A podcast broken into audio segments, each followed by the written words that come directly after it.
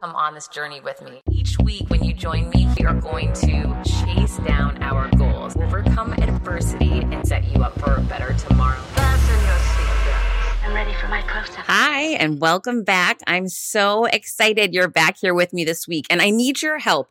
So the company that I create the show with, Acast, has a new platform, which is a membership community platform where you get additional content, you get additional access other people don't get. And we had a meeting today about what that would look like for the show.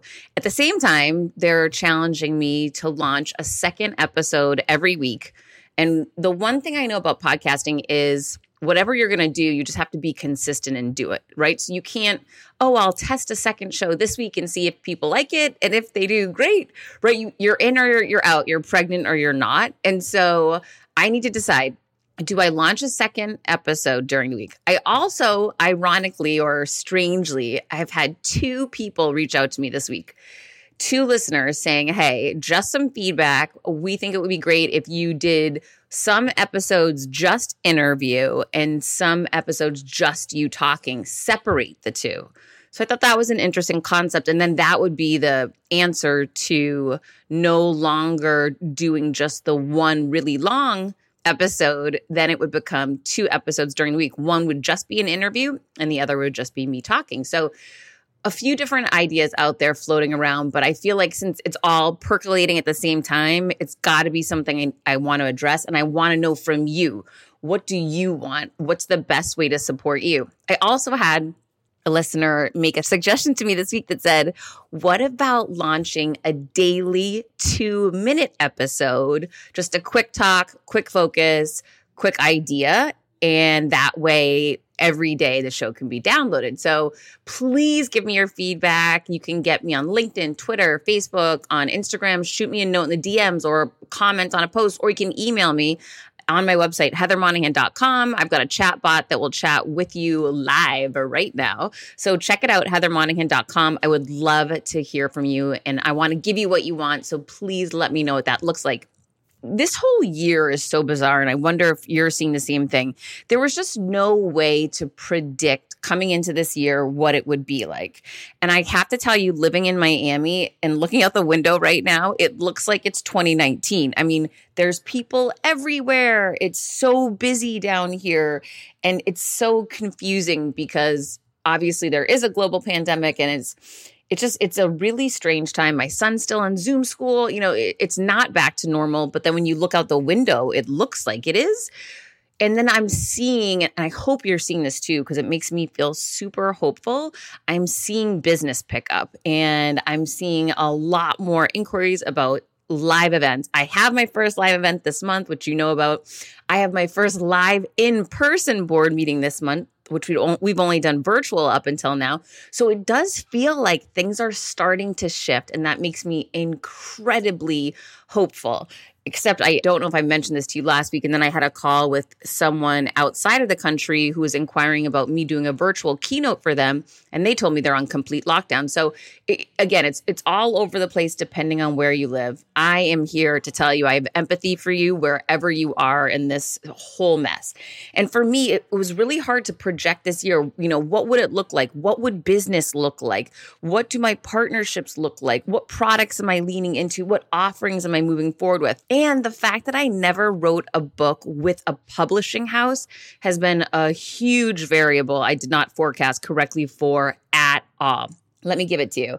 So when you write and self-publish a book, you have one person to check in with. That's yourself. So you can move fast, get things done. I hired an editor. We had things done in a couple of months, and I was happy with it. I knew I liked the book. I thought this is, it's a really good book. I'm super proud of it. Let's go. And we went to market in under a year. That was from concept to first word written to out on Amazon as a bestseller, trumping Donald Trump for number one on the business biography list. Whoop, whoop. Okay, so that was just super, it wasn't hard. And I tell people this all the time because you think, oh, writing a book sounds so hard. And no, that's B S. It's not. However, I am here to tell you writing a book with a publisher is hard. And I didn't know that, because whenever you go into a situation as a beginner, you don't have the information. You know, people have different experiences, so you need to make up your own mind based on your experience. The writing part seemed normal. You know, I worked with my editor. That part all seemed pretty good, but I knew I had a deadline, right? I had, to, I believe the first deadline, I say first because wait till you hear how many deadlines I've had. But at first, it was a December first deadline to get the first draft of the manuscript in. And I delivered, and I felt so great about it. And I delivered a sixty-eight thousand word manuscript. And I thought that was so nice of me to go eight thousand over. Uh-uh. You don't go over on word count. So they came right back to me and said, cut eight thousand words. And you have a ten-day deadline or whatever. It was a super fast deadline. And so it's hard because what becomes challenging is you have to pump the brakes on other things you're working on to go all in on that book. And I got brought on as a teacher at Harvard, right? I accepted that the first week of January. So I lost a full day of the week. Mondays are completely dedicated to Harvard now, not only because of the class, we actually do the class virtually every Monday and, and we're teaching, but the prep that goes into it, the recon after. I'm also leading a social media initiative for the professional sales and sales leadership class.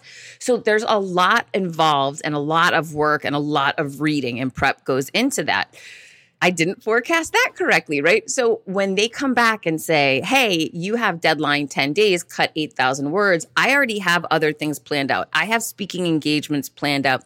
I have events planned out. I have my son at home on Zoom school, which wasn't planned out. You know, there's just so many variables going on, which I'm sure you have too, that it's been really hard to forecast. Well, I cut the eight thousand words. I hit that second deadline.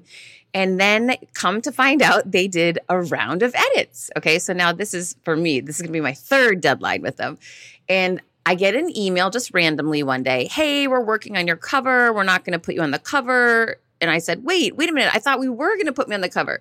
So then we had this whole back and forth about the cover. I had to call my agent because I wanted an outside expert. And she agreed with me. And she came in like fire and said, let me run with this one, Heather, okay? And I trust her. And I said, absolutely. And she did a great job and really was very direct with authority because she is an expert. She's published so many best-selling books. And she went and did recon ahead of time. I mean, this woman was ready. So we ended up getting the yes. They said, okay, and I'm just sharing this to kind of give you an idea. It's so different doing a, a traditional publishing house. I don't know which one is better yet. The only way we're going to know is going to be the proof in the pudding, right? When the book is done, is it that much better than my first book? I don't know. You're going to have to tell me that. The marketplace is going to have to tell me that, but I'm super excited to see what happens.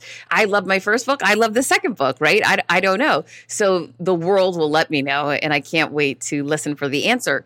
So then we were back and forth on the cover. We're still not done on the cover, by the way. My agent and I came up with and agreed upon a couple different concepts that we loved. HarperCollins leadership didn't agree. They wanted some other ideas. So we're still back and forth on the cover. But that deadline right now, it, it seems to be, you know, on a pause. No one's, no one sent a firebomb email back at me yet. Okay, so then fast forward to, I get an email. Hey, we just... We had some kind of an editor. I don't know. It's a special kind. And the my point person all went through and they they have notes. And so they mark up the document. It's your manuscript in all these different colors. Everyone has a different color. When, you know, I have my own color, they have their own color so that you can tell whose changes are what. And you have to decide, do you accept the changes? Do you do you edit their changes? Do you delete their changes? Or do you reject their changes, right? And then you have to leave comments. People just don't talk anymore, which makes it a little interesting, but everything's done in the document. And it's a lot. So they came back to me and said, all right, on this one, you have two weeks. You have a new deadline, two weeks to complete these edits. And that one was interesting. They made a, a couple of really good points I agreed with, a couple of things I didn't agree with, but I was able to hit that deadline. Okay, now I didn't even know this was a thing. I get an email from some person I don't know, from a company I don't know. I'm thinking something's wrong here. I read the email and it says, yes, HarperCollins leadership hired us on their behalf to do your next round of edits. A new company coming in outside of Harper that's going to edit my book again. I thought, you have to be kidding me. And I got so upset. I, I called my editor that I wrote the book with, and I said, "What? Why is this happening?" And he explained to me, "I think it's really good. They're investing money. No publishing house spends money on a book unless they're really behind it, Heather. This is great news." So he was helpful to shift my perspective. I saw it as a real negative, and it turns out it was a positive. It meant more work, of course, more deadlines, of course, but it means they're investing in the book, which is really exciting and a very good sign. Okay, so then I hear back from this new team, and they had a round of edits. So, and they gave me a deadline, a one-week deadline. I don't even know these people. I want more freaking deadlines in twenty twenty-one than I know what to do with. So I go in. I just accepted the changes because I, to me at this point, it's not worth fighting, you know, back and forth over if they feel so strongly. So I accepted a bunch of changes that they had made, and then I went in to change some of the changes to make sure that I felt good about it. Then uh, I finally just said, can I talk to the person on the phone? Because I don't understand some of these questions. I don't want to go back and forth in email where things can be misconstrued, or, you know, I-, I wanted to collaborate, not argue, I guess was ultimately how I wanted to make this work. They did let me get on the phone on a Zoom with um, this new editor, Lee, who was super nice and very helpful. And we talked through things. We were able to come up with a simple solution. I just hadn't understood his question and his idea. And he had a great idea and point, and I was appreciative, but it didn't come through in the words in the Word doc. So just don't forget, so often in text messages and chat threads and Slacks and, and email, words get lost and misconstrued, and ideas aren't received in the way that they they may have been meant to. So I was super grateful I got the chance to speak to him, and I was glad that I reached out and said, hey, pump the brakes, let me get on the phone with this guy because this isn't working. And, and it worked out great. But then while I was in the doc, I pressed up some button. I don't know what I'm doing, right? I've never written a book for a publishing house before. And it starts, it's like a ticking time bomb of recognizing how many changes have occurred to the document since the document had been submitted. It was over four thousand edits had been made, which is insane. In a sixty, what started out as a sixty-eight thousand word project, which was then cut to sixty thousand words, has now had four thousand edits, right? Nearly ten percent. Is that right? ten percent? Oh my gosh, that's crazy. Nearly ten, right? So I was mind blown when I saw how much work we put into this just since really January, because that was the first time they got it back to me. So it has not been very long. We've been working nonstop, head down on this book. And I had no idea it would be this intense, and that the deadlines would come fast and furious and as surprises. They don't give you a timeline. I mean, you have a meeting when you sign with them, and, and they talk to you about what it will look like, but none of this stuff, right? They talk about big picture. Oh, you'll have, you know, you'll get the manuscript on a deadline, and we'll work to edit it, and then we'll work on covers, and then we'll work on typesetting, and then we'll work on format. And but they don't tell you this kind of stuff, right? So I don't know, if I had to go to work to a nine to five job during the day, there's no way I would have been able to hit these deadlines, right? Because the only time you'd be able to do it is really late at night and on the weekend, and there just wouldn't be enough time. So for me, I'm grateful it's been work from home. I'm grateful that I haven't been traveling during this time, because if I had a solid booked speaker schedule like I did right before the pandemic, this would have been so much harder, but it was hard anyway. So I'm just letting you know, writing a book with a publishing house is much more work, much more workload than it is writing a book when you self-publish.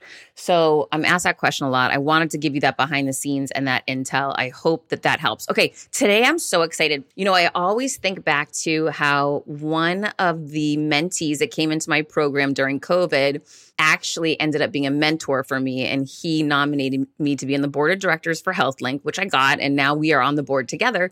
But the reason why I bring that up is today, the women that we have on the show, who I freaking love, they're amazing, they're much younger than me. However, I'm so aware that in any moment you can be a mentor or a mentee, and that role can switch as conversations change.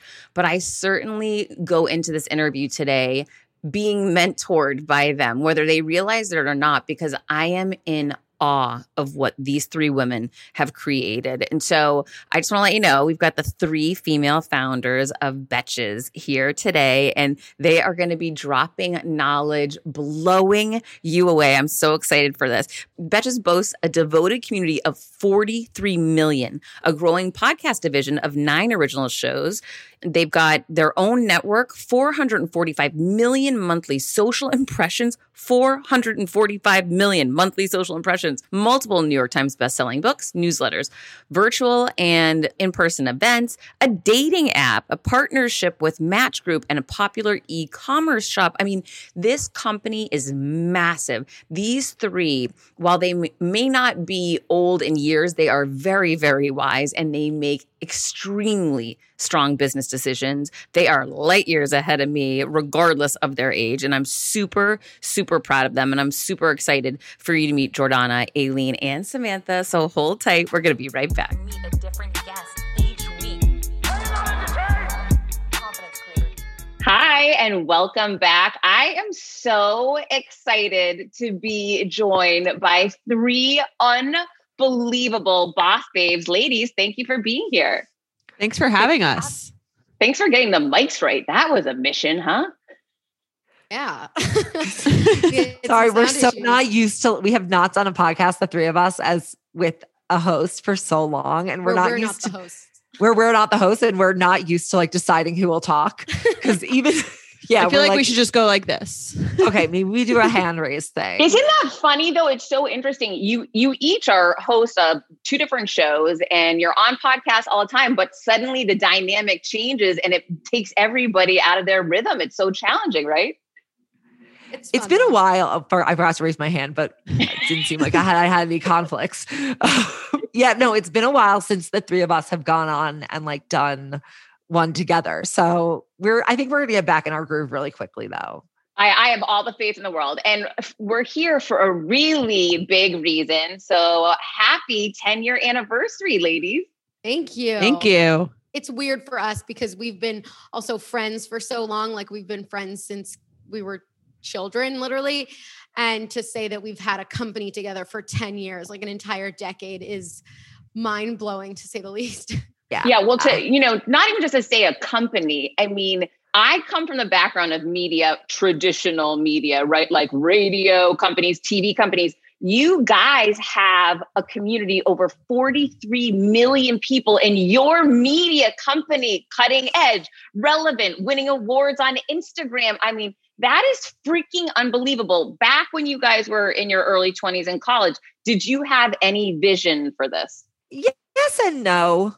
I think that we like really saw that it had a lot of potential, but we didn't know exactly, you know, the world has changed so much even since, not just the world, but the platforms that we're on have changed so much since we started. So I don't know that we like envisioned exactly, but I did, I do think we knew that it could potentially be really big, but I don't think we even like had any clue what that would take at the time.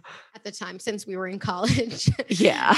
So how did it end up, you know, back when I was in college, I'm forty-six, so I'm considerably older than you ladies.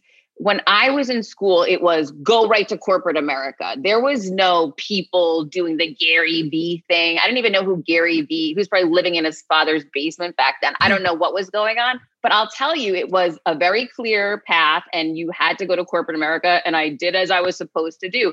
Did you guys ever feel that way, or were you just drawn to doing your own thing from the get-go? I mean, all of us wanted to have jobs after college. That's why when we started Betches as a blog, we were anonymous because we wanted to get, you know, real jobs. Like when we started this, it wasn't meant to be a business. The three of us weren't business majors. We had very different types of majors, and we didn't really have experience in it. We just knew that we kind of thought we were funny. We we found each other funny. We lived together. We laughed all the time. And we thought that we had like a really good pulse on what was going on. We were just very observant and could make jokes of that.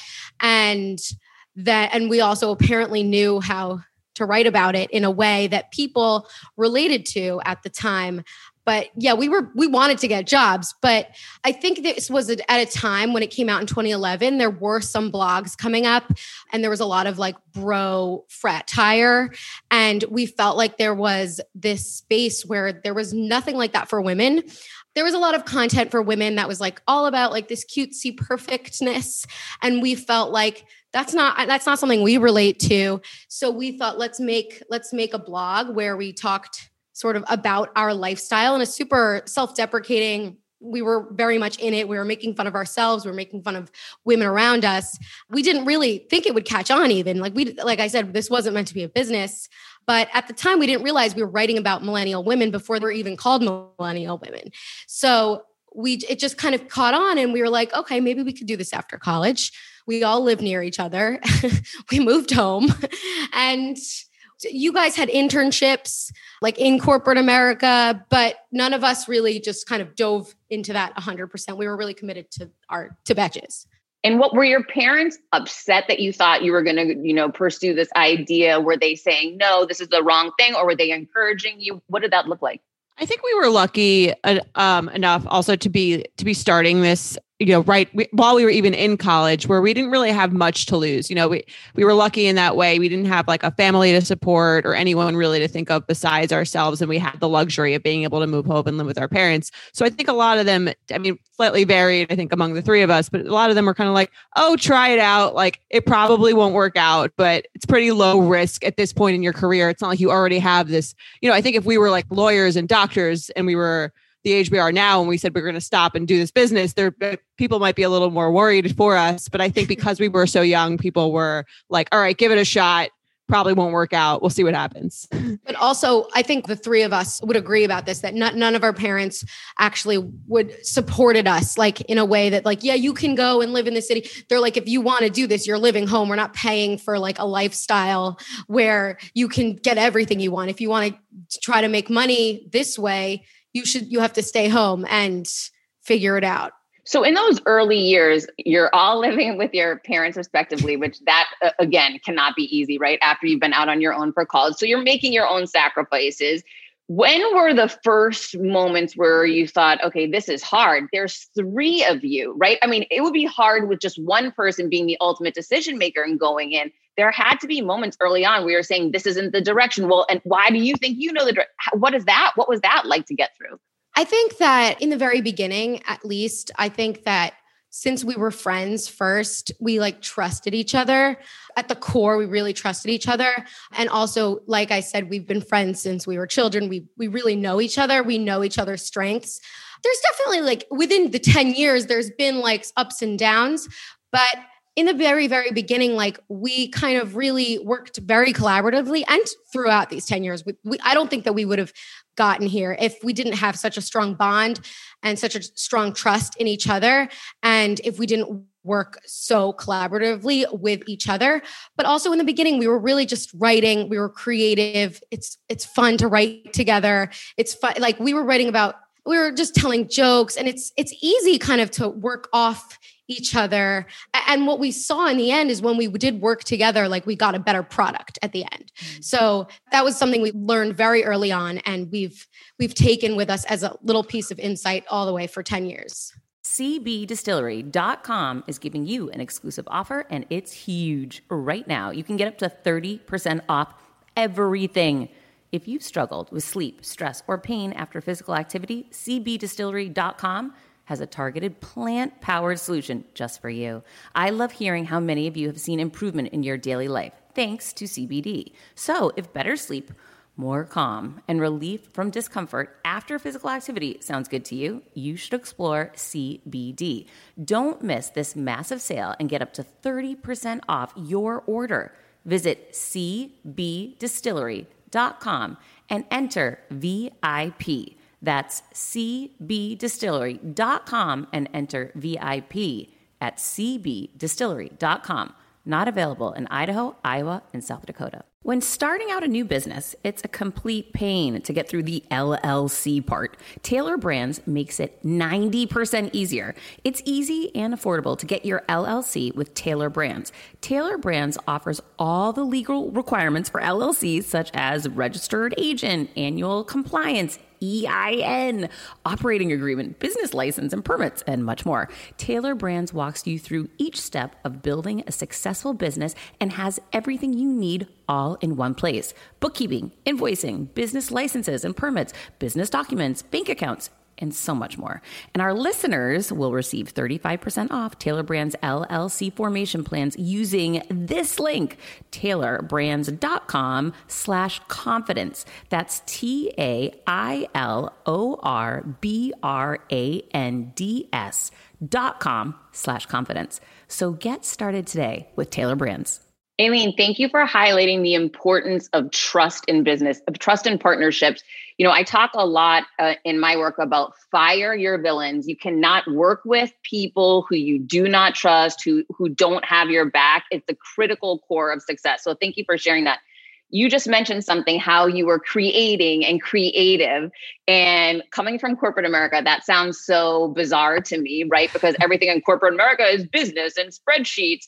So how did you guys get through being these amazing creators, creating this phenomenal content that was cracking people up, to actually turn it into a sustainable business model? So I think, honestly, like one of the hardest things for us was separating our responsibilities. Not that it was hard, like even emotionally, it's just that I think we were so intertwined for so long that we didn't really even understand how to do that. But we, we did begin at a certain point, like to seek outside help and to seek out advisors who could maybe help us figure out how to be a little bit more business-minded and, you know, actually really strategically approach making money, dividing our responsibilities.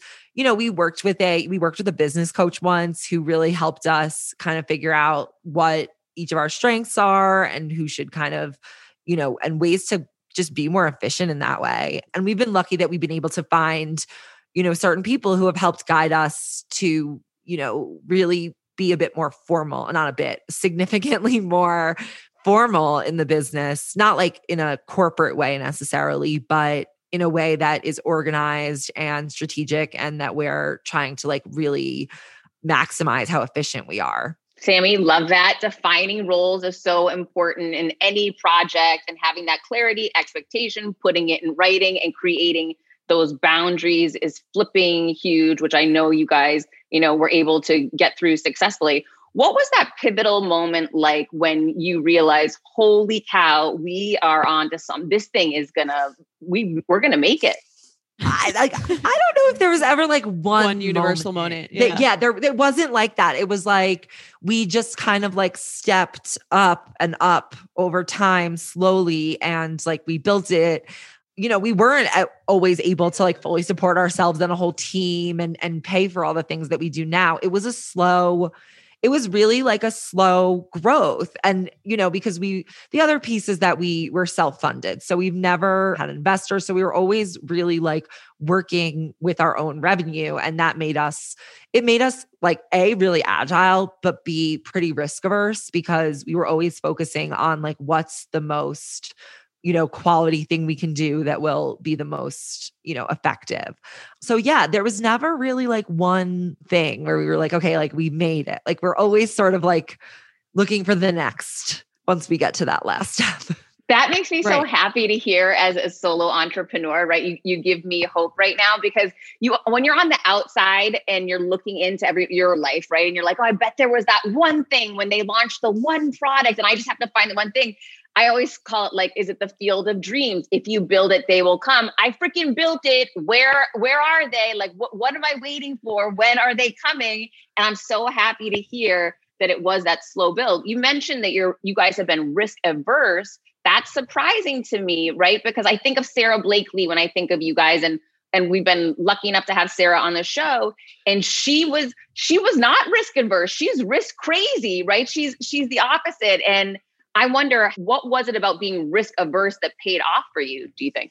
It was necessarily like just completely averse to all risk. We were just very, very calculated in our risks. I think that's the way that we kind of approached where we wanted to invest our money. Because as Sammy said, we never had investors. We couldn't just sort of throw a bunch of money and then test something. So we were just really, we, we just calculated the risks of doing X or Y or Z, and we chose an avenue that we felt like we really, really thought about it before we went and chose an option. I think that, I think that's most, that's kind of how we went about it. I wouldn't say we weren't like taking risks. I don't think that we would have been here had we not. I think we also do like a lot of testing of things. Like, you know, when we were getting into podcasts, we didn't start, we didn't say like, oh, we're going to do ten podcasts. We like did one podcast. Then we did another podcast. It was really successful. Then we were like, okay, maybe we could try another one in this area. And now we have like eight podcasts, soon to be, I believe, nine. So it, that's really how it started. Once we saw that the podcasts were successful, they were driving revenue, we started another one. And, you know, when we've had properties or projects that didn't work, we've, you know, we've really tried to wind them down in a way that, you know, makes sense. So it really is a lot of like trial and error for us. And that's how we've been able to manage the risks. So good. Data doesn't lie, and looking at the information to direct us is always the answer. Tell me, did you ever have a time where you thought, okay, I think we should take money from an outside investor?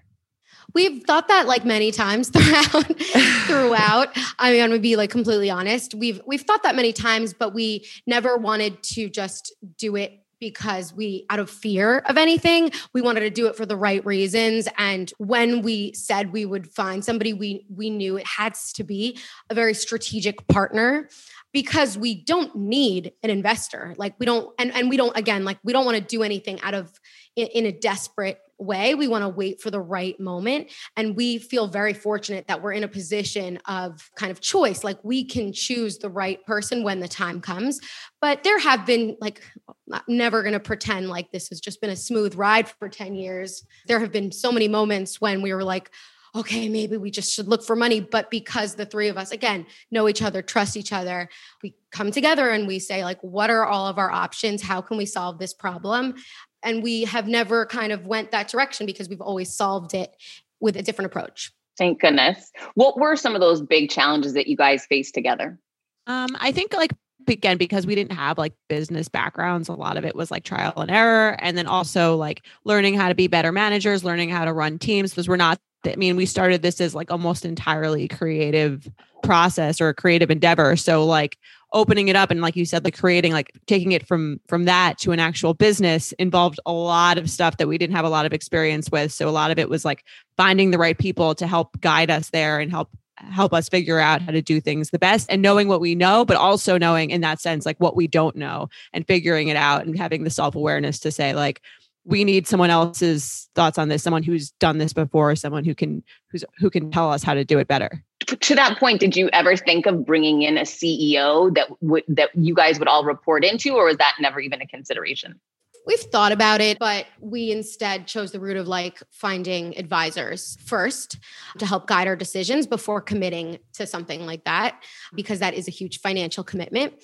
You know, one day, maybe down the road, we'll, we'll bring in like more professional, or not more professional, but like more corporate executive team.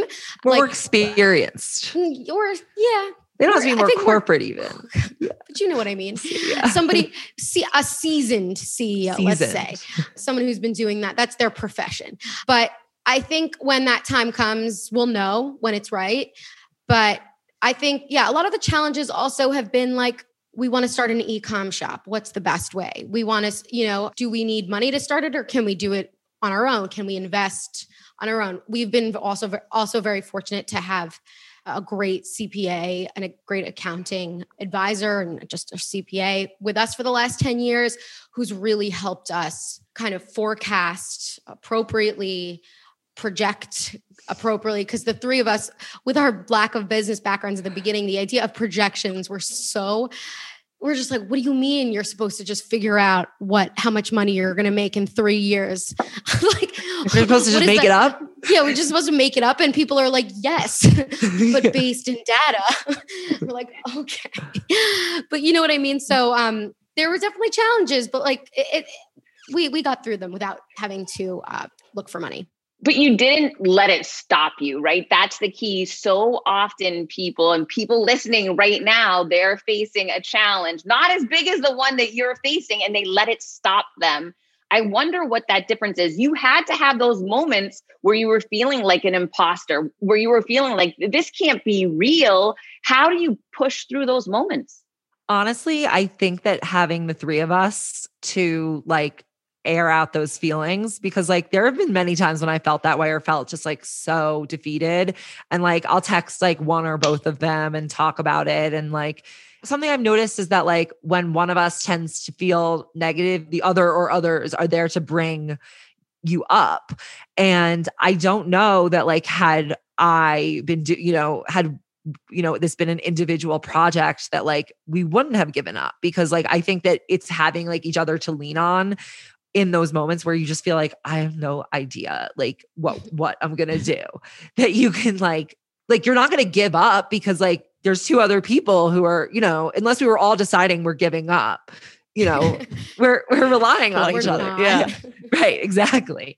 So right. I think just to add to that, I feel like it can like social media can give you a sense that like success is so linear, or like you have a successful business or you don't have a successful business. Like you have a successful relationship or you don't have a successful relationship. It's kind of like you're, again, you're only seeing the highlights of, you know, we follow other people in our space, like who are entrepreneurs who are in that. It always seems like people are doing things, and it can make you feel like, should I be doing that? Am I fast enough? Are we big enough? Are we doing that? And it's kind of like, I think if you look at that, you take a step back and you realize like, again, like for every deal that you're seeing on Instagram, there are two deals that have fell, fallen through, or like, you know what I mean? There's, it's not the complete reality of like a linear business growth. Jordana, thank you so much for sharing that, because that's what people need to hear. For every deal you see, there were two that fell apart that we were praying we were going to close. Thank you for sharing that. And what I also want to highlight is it's incredibly unconventional that you have three leaders running a company. However, that's what your superpower is. You guys just identified that that's actually your strength. So I, I love that. Things don't just have to be the way that they are for ninety percent of companies. They can be the way that works for you. And one of the things that I noticed when I was going through your marketing, your marketing is so different. And it actually challenged me, because I have been marketing very conventional my entire career and continue to today. But I started thinking, I was writing things down. I actually wrote down Betches, not for the easily offended. And I started thinking, relevant to my business, what does that look like? Because it's so unconventional. Did you guys ever get kickback from people? Did people think you were crazy? I mean, it worked clearly, but did you get negative feedback? I think mostly because we've always, like since day one, like it's part of our company's D N A is like to speak to our audience the way that we speak to each other, like the way that women speak to each other, as if we're friends, super colloquial, like casual, in a way to gain trust with our audience. And we don't take that trust lightly. We want to sustain that forever. We're really, really particular about that communication with our audience. So I think because the audience feels that connection, it doesn't seem off. You know what I mean? So that's, and that's that, that, that voice that we've retained since day one, that also is our secret sauce. Besides the us three being unconventional three-headed leader. When I started podcasting, an online store was the furthest thing from my mind. Now I'm selling my group coaching on the regular, and it is just so easy, all because I use Shopify. Shopify is the global commerce platform that helps you sell at every stage of your business, from the launch your online shop stage to the first real life store stage, all the way to did we just hit a million order stage? Shopify is there to help you grow. Whether you're selling scented soaps or offering outdoor outfits, Shopify helps you sell everywhere. From their all-in-one e-commerce platform to their in-person P O S system, wherever and whatever you're selling, Shopify has got you covered. Shopify helps you turn browsers into buyers with the internet's best converting checkout, thirty-six percent better on average compared to other leading commerce platforms. And sell more with less effort thanks to Shopify Magic, your A I-powered all-star. I didn't know what I was going to do when I got fired. Launching my own business seemed so intimidating. I didn't know how to set up a website, and I really didn't need to. Shopify does it all for you, and they make it so easy. It was that breakthrough moment for me that I realized I can do this. I can go to work for myself thanks to Shopify. What I love about Shopify is you don't need to have all this technology information ready to, you don't need to know how to plan and run things. You just need to go to the platform, turn it on, and know what you're selling. And Shopify is going to help you figure out the rest. Shopify powers ten percent of all e-commerce in the U S, and Shopify is the global force behind Allbirds, Rothy's, and Brooklinen, and millions of other entrepreneurs of every size across one hundred seventy-five countries, including your girl right here. Plus, Shopify's award-winning help is there to support your success every step of the way, because businesses that grow, grow with Shopify. Sign up for a one dollar per month trial period at shopify.com slash Monahan, all lowercase. Go to shopify.com slash Monahan now to grow your business no matter what stage you're in. Shopify.com slash Monahan. No matter what stage you're at, they're going to make it easy. When you need mealtime inspiration, it's worth shopping Kroger, where you'll find over thirty thousand mouthwatering choices that excite your inner foodie. And no matter what tasty choice you make, you'll enjoy our everyday low prices, plus extra ways to save, like digital coupons worth over six hundred dollars each week. You can also save up to one dollar off per gallon at the pump with fuel points. More savings and more inspiring flavors make shopping Kroger worth it every time. Kroger, fresh for everyone. Fuel restrictions apply. Another day is here, and you're ready for it. What to wear? Check. Breakfast, lunch, and dinner? Check. Planning for what's next and how to save for it? That's where Bank of America can help. For your financial to-dos, Bank of America has experts ready to help get you closer to your goals. Get started at one of our local financial centers or twenty-four seven in our mobile banking app. Find a location near you at bankofamerica.com slash talk to us. What would you like the power to do? Mobile banking requires downloading the app and is only available for select devices. Message and data rates may apply. Bank of America N A, member F D I C. That gives me a funny visual, the three-headed leader. But the sauce, that secret sauce is, it's, it's fire, right? Like that voice that you guys have is so different than what's in the marketplace. And it just, it reminds me not to always follow the path that everybody else is following. Absolutely. Yeah. I mean, we've always thought of ourselves as super authentic before people have been using that as a buzzword. um, that was always just the way that we are. We're always like very uh, averse to market, markety, marketing speak. Bullshit. We, we yeah, we're, we, that's, that's, that was also part of our, like, that's our internal tagline, like cut the B S. Like, how can we say this in a way that sounds real where you're cutting the shit? Sorry. I don't, I hope I'm allowed to curse. We're allowed to curse. Um, yeah.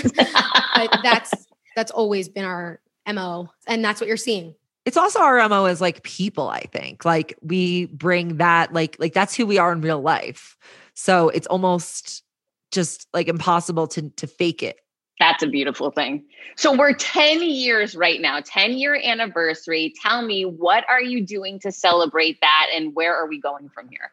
Well, if we were in person, we'd be throwing a big party. If we and going allowed, out to a really nice dinner. And going to a dinner and cheersing and giving each other a hug. But since we can't do that, instead we decided to give our company like a really great glow up. And we're having a little bit of a glow up branding moment. So you'll see that across all of our channels. We were redoing our website, our shop site. We're just... all of it, you'll see. We're also, the three of us are taking over our At Betches podcast to share like the story of the company, to answer questions about anybody, any career questions or friendship questions or anything like that, just so that we can have that touch point with our audience that we had in the very beginning when the three of us started our podcast. But since we start like grew to be this network and we we're hosting other podcasts, we weren't able to do that anymore. So we thought like, let's bring it back together. Let's the three of us come back to one place. And we're really excited about that. What other offerings are you guys going to bring out now? I know that there was some talk about maybe, is there business information that you're going to be sharing? Yeah, that we're going to be talking about, like, so it's going to be a ten episode series, and every episode is going to share like the stages of how we built our company from even before we built it, when we were literally, when we met in fifth grade, to how we built it, and like every stage and any challenges we went through. And we'll be answering a lot of career questions and all of that. So we're, we're really excited to finally launched that. We we already recorded our first, when we recorded our first episode, like I texted the two of them, like that was really fun because I was like hysterically crying, laughing. And it just, it was just like, it just felt so good. So I hope the audience feels the same. That of course they like the will. Yeah. Yeah, I hope so. We hope. Yeah. You could really only hope. That and recording think- was like the most fun I've had at work in like oh, months. And also when I got the, when I got the calendar invite for like the new one, that was like the only calendar invite I've not been like, oh, I don't want to fucking go to this. Like, no, I'm kidding. I'm just kidding. But yeah, I, I think that the, the, the cool thing about the podcast also is just like, then not only have we, the three of us been running this business together for over ten years, but it's really about our friendship and how it's evolved over the past ten years. Cause not only did we grow the business, we grew up together. Like we're in some ways, we're the same people we were when we started this ten years ago. And in some ways we were very, very different. So that's also just like another element, which I think is really unique to our business. It's really like unique to our friendship. Most people don't spend, you know, all of their twenties running a business with their friends. So yeah. It's wild, but you can see you still yeah, like, have so much fun together. You can just tell right now, you guys are so close. Um, this is also, really fun too. And also our, our, our audience has grown up with us too. Like when we started, we were talking about like drinking in college, like those were the jokes we were making. And now we've just launched a Betches Mom's vertical. So, and a lot of those people who follow that we're there for when we were in college. So it's, it's very much this like celeb, the celebration is not just for the three of us or our company of like the amazing work we've, we've done all together and a team that we have, but also just the audience who's been there with us, like from day one or from either day five, whatever, whenever you joined, you've had some connection with us. And like, that's also a celebration of that. So that's so smart, keeping the focus on the audience and constantly evolving, which I know is not easy. That can't be easy for you guys with as busy as you are. It's it's not it's not easy, but it's like that's the challenge and that's the fun of business. If you're always staying the same, then it's sort of it gets really boring. And like the challenge is like, yeah, while they're sometimes stressful and sometimes, you know, you can't sleep or something, you know, that's the fun part is like solving all those problems and evolving. Like there's no there's no other option. You can't just kind of live some glory days back in the day and like hold on to like a time when there was no social media. Like you need to go with the times. And because at the end of the day, like your company is about your audience. It's about your, like who is following you, who you're creating product for.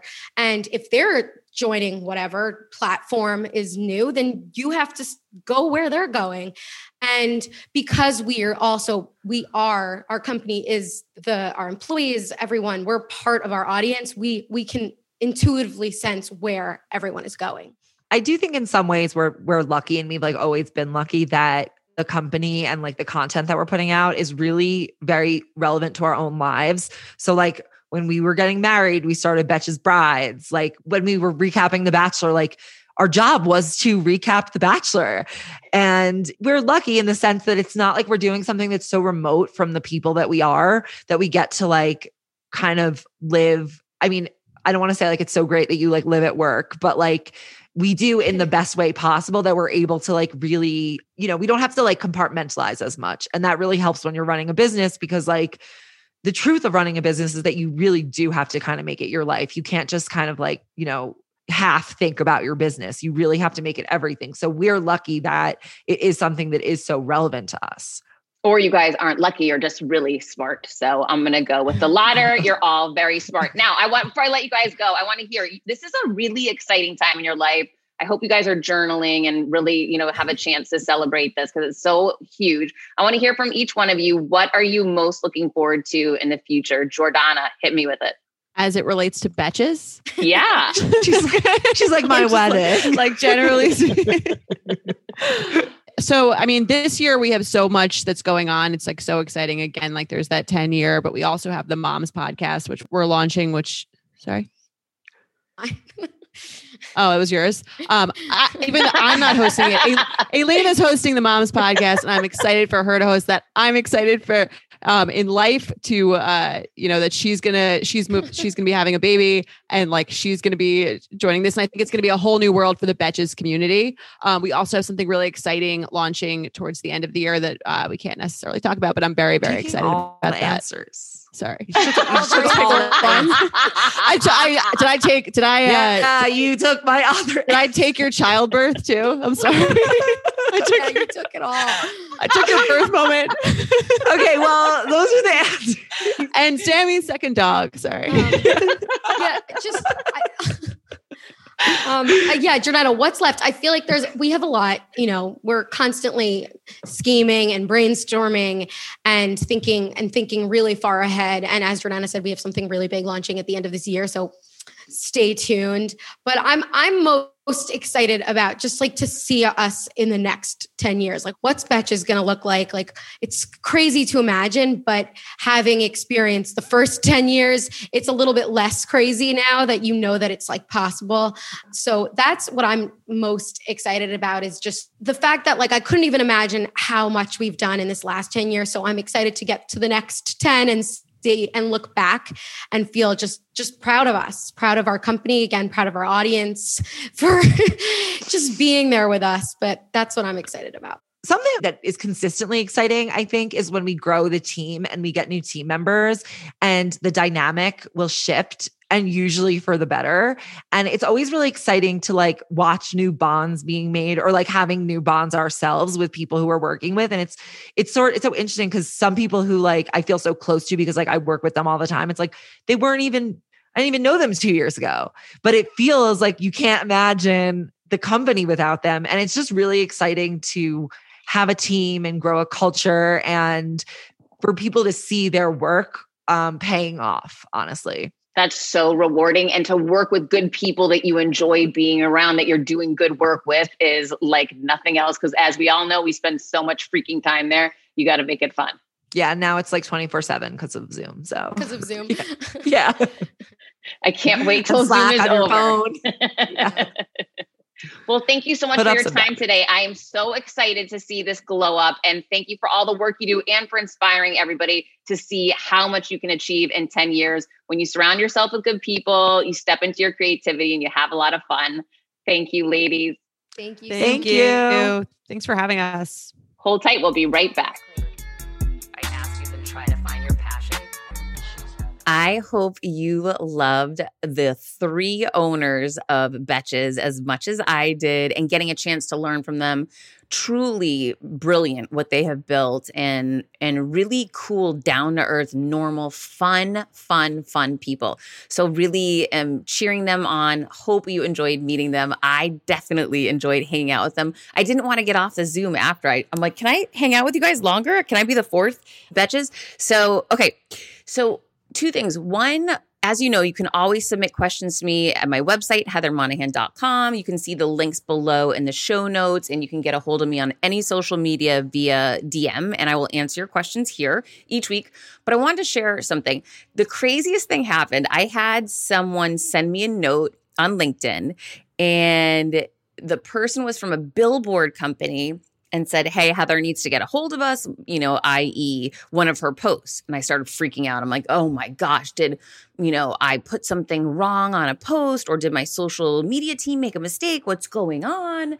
You know, I, I immediately went to worst case scenario, not helpful at all. And I'm, I'm sharing this with you in hopes that I can keep you from doing it. So I went down this whole rabbit hole of negativity, fear that I was in trouble. This person wanted to set up a call with me. You know, I had done something wrong. So I immediately reached out to the head of my social media team and I said, listen, will you jump on this? Something went wrong with this post and I don't know what it is, but you know, I don't, I want to keep a barrier between me and this person until we can find out what's going on because I was freaking out. Okay. Come to find out, the person wanted to sell me a billboard to actually put one of my messages up on in real life, right? Not just on social media, but actually in New York City.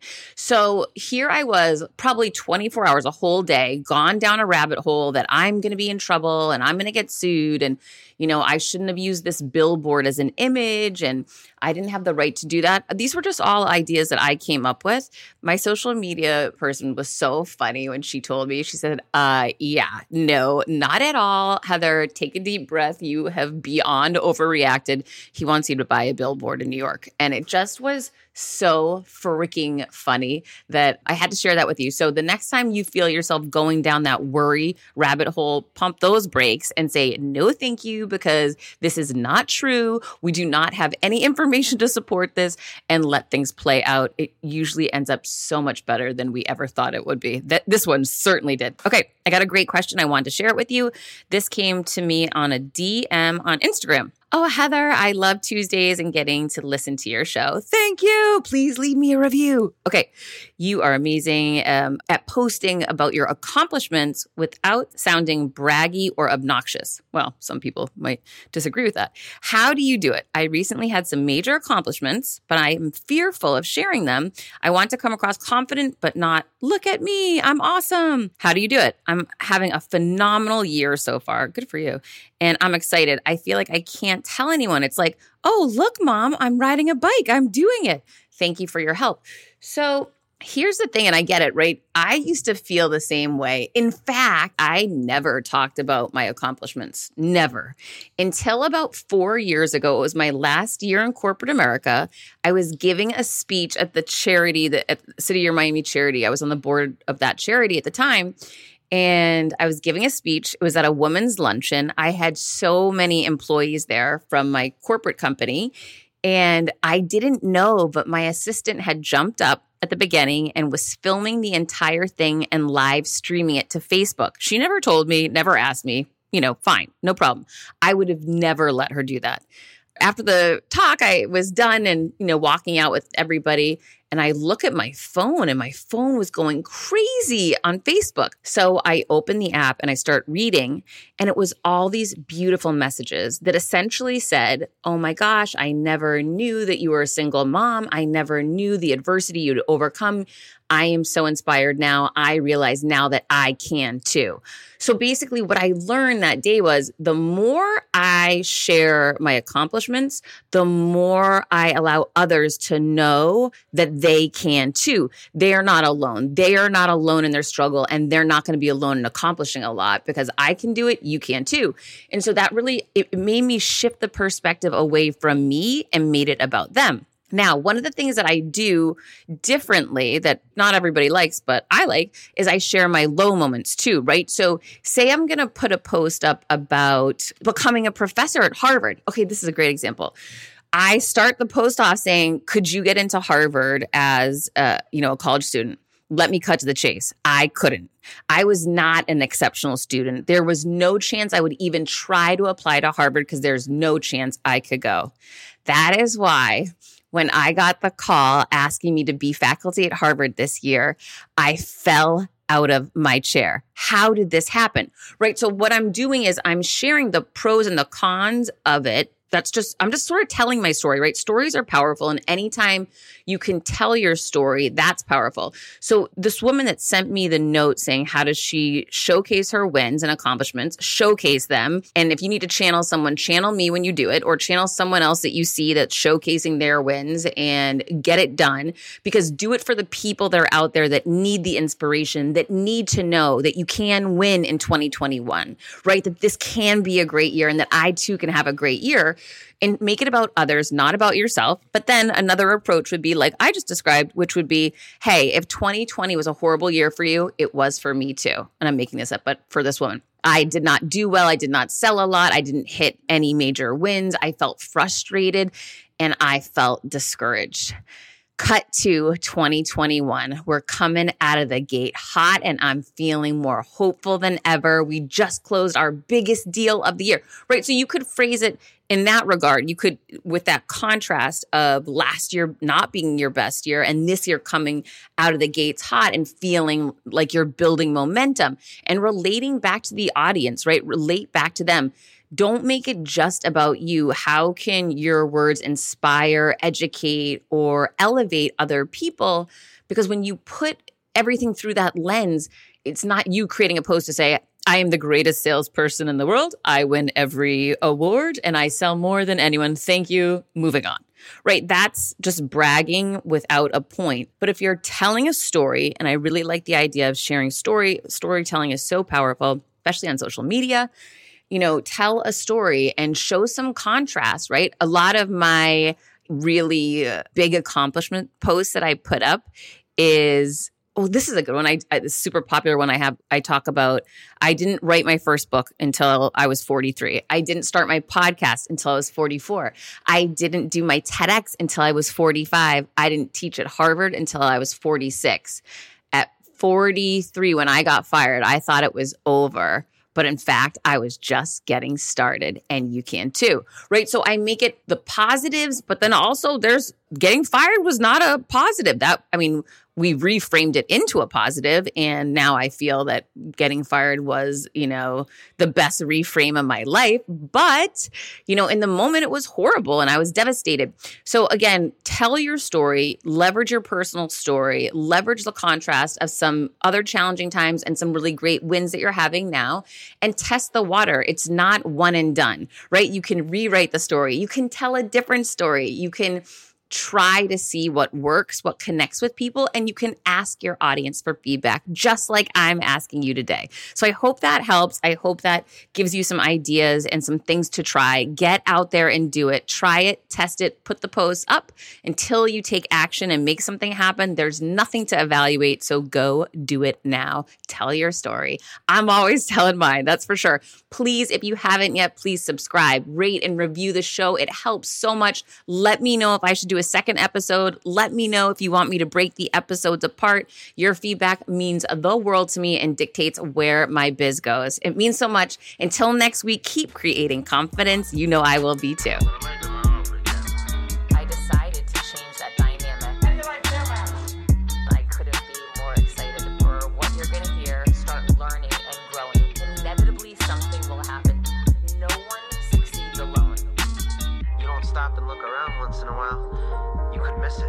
Come on this journey with me.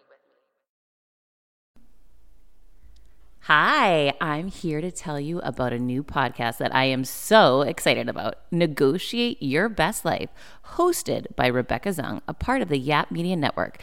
As a globally renowned narcissist negotiation expert and an attorney recognized by U S News as a best lawyer in America, Rebecca shares her invaluable insights and strategies for navigating life's toughest negotiations. By drawing from her own experiences and the wisdom of her high-profile guests, such as Bob Proctor, Mark Victor Hansen, John Gordon, and Rebecca delivers empowering advice that will inspire you to reclaim control of your life. Negotiate Your Best Life is all about how to negotiate your way to greatness. She provides practical guidance on how to break free from toxic relationships, stand up against injustice, and transform chaos into freedom, possibility, and purpose. Many times, the first negotiation you do is with your own in the morning. In the morning is when you wake up, and that's when Negotiate Your Best Life is time for you. It's about to find your way to greatness, conquering obstacles, and creating the life you truly deserve. Get ready to slay, thrive, and unlock your full potential.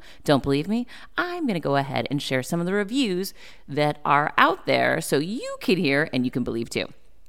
You have helped me so much these last few weeks. I was with a narcissist for two years. She drove me to the point I wanted to take my own life. Listening to you has made a massive difference, and now I know what I'm with. Thank you, Rebecca. Now the recovery. Thank you for gifting the knowledge to believe in myself again. You have unknowingly helped me legally represent myself through criminal, federal, and civil court proceedings with a narcissist.